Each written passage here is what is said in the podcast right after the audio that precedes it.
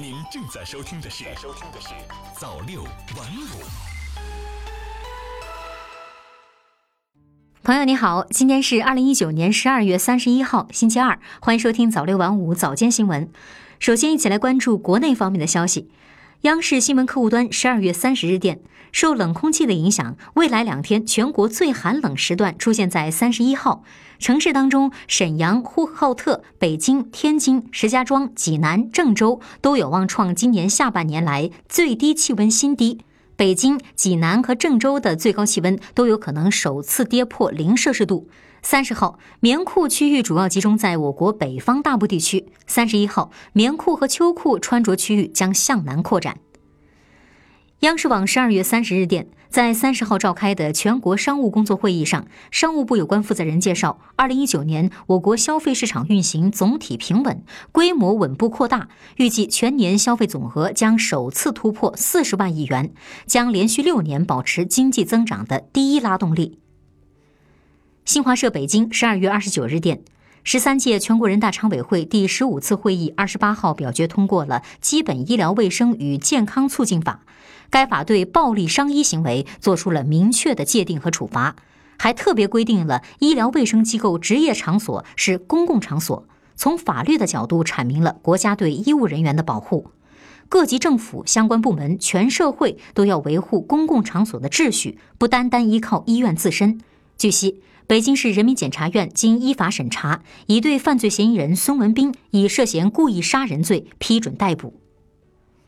中新网十二月三十日电，最高检三十号发布修订后的《人民检察院刑事诉讼规则》，最高人民检察院党组成员、副检察长童建明表示，规则明确，询问未成年被害人应当以一次询问为原则。这是针对因询问方式不当导致取证质量不高，或者反复询问造成二次伤害等问题而作出的规定。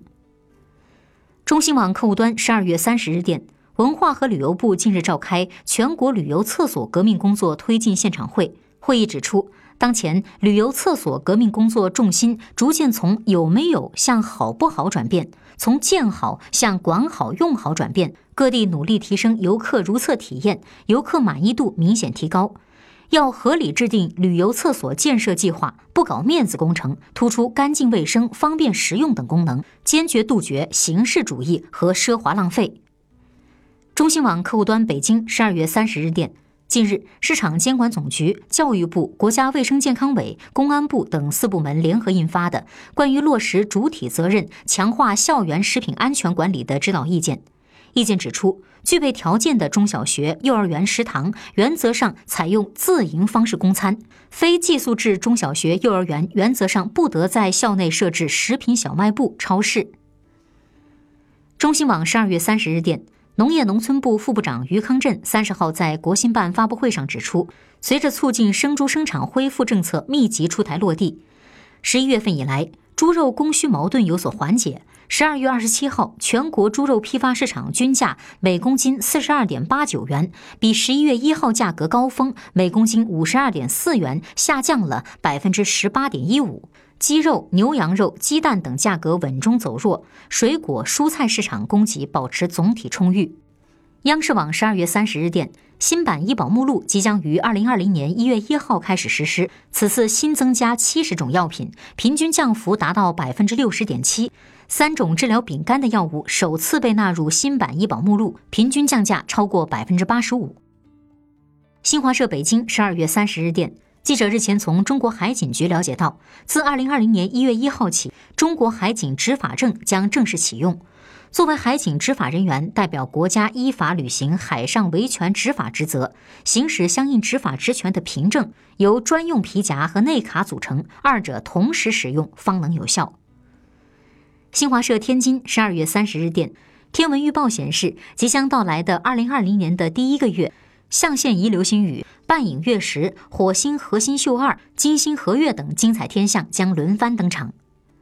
接下来再来关注国际方面的消息。央视网十二月三十日电，据克里姆林宫网站消息，俄罗斯总统普京二十九号与德国总理默克尔通电话，讨论天然气合作等问题。双方表示愿继续支持开展北溪二天然气管道项目。并指出，关于俄罗斯2020年1月1日后经由乌克兰向欧洲输送天然气的谈判已取得进展。据报道，美国已决定对参与项目建设的企业实施制裁。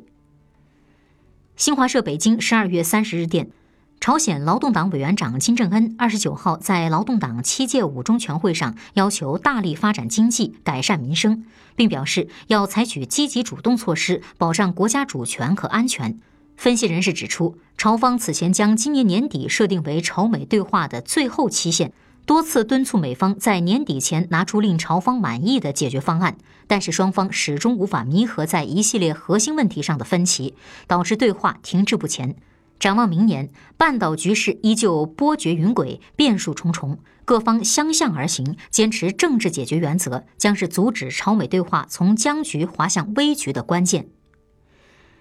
新华社巴格达十二月二十九日电，伊拉克什叶派民兵武装人民动员组织二十九号发表声明说，美国对其在伊拉克和叙利亚边境的基地发动空袭，已造成该组织人员二十五人死亡，五十一人受伤。海外网十二月三十日电，为庆祝二零二零年新年，韩国法务部三十号宣布特赦五千一百七十四人，包含政界人士。但是被捕入狱的韩国前总统朴槿惠、李明博不在其中。对此，韩媒给出了解释，是因为朴槿惠亲信干政案、国情院受贿案尚在审理之中，刑期未定，不符合特赦的条件，所以未被考虑。好的，以上就是今天早六晚五早间新闻的全部内容了，感谢您的收听，咱们晚间再见。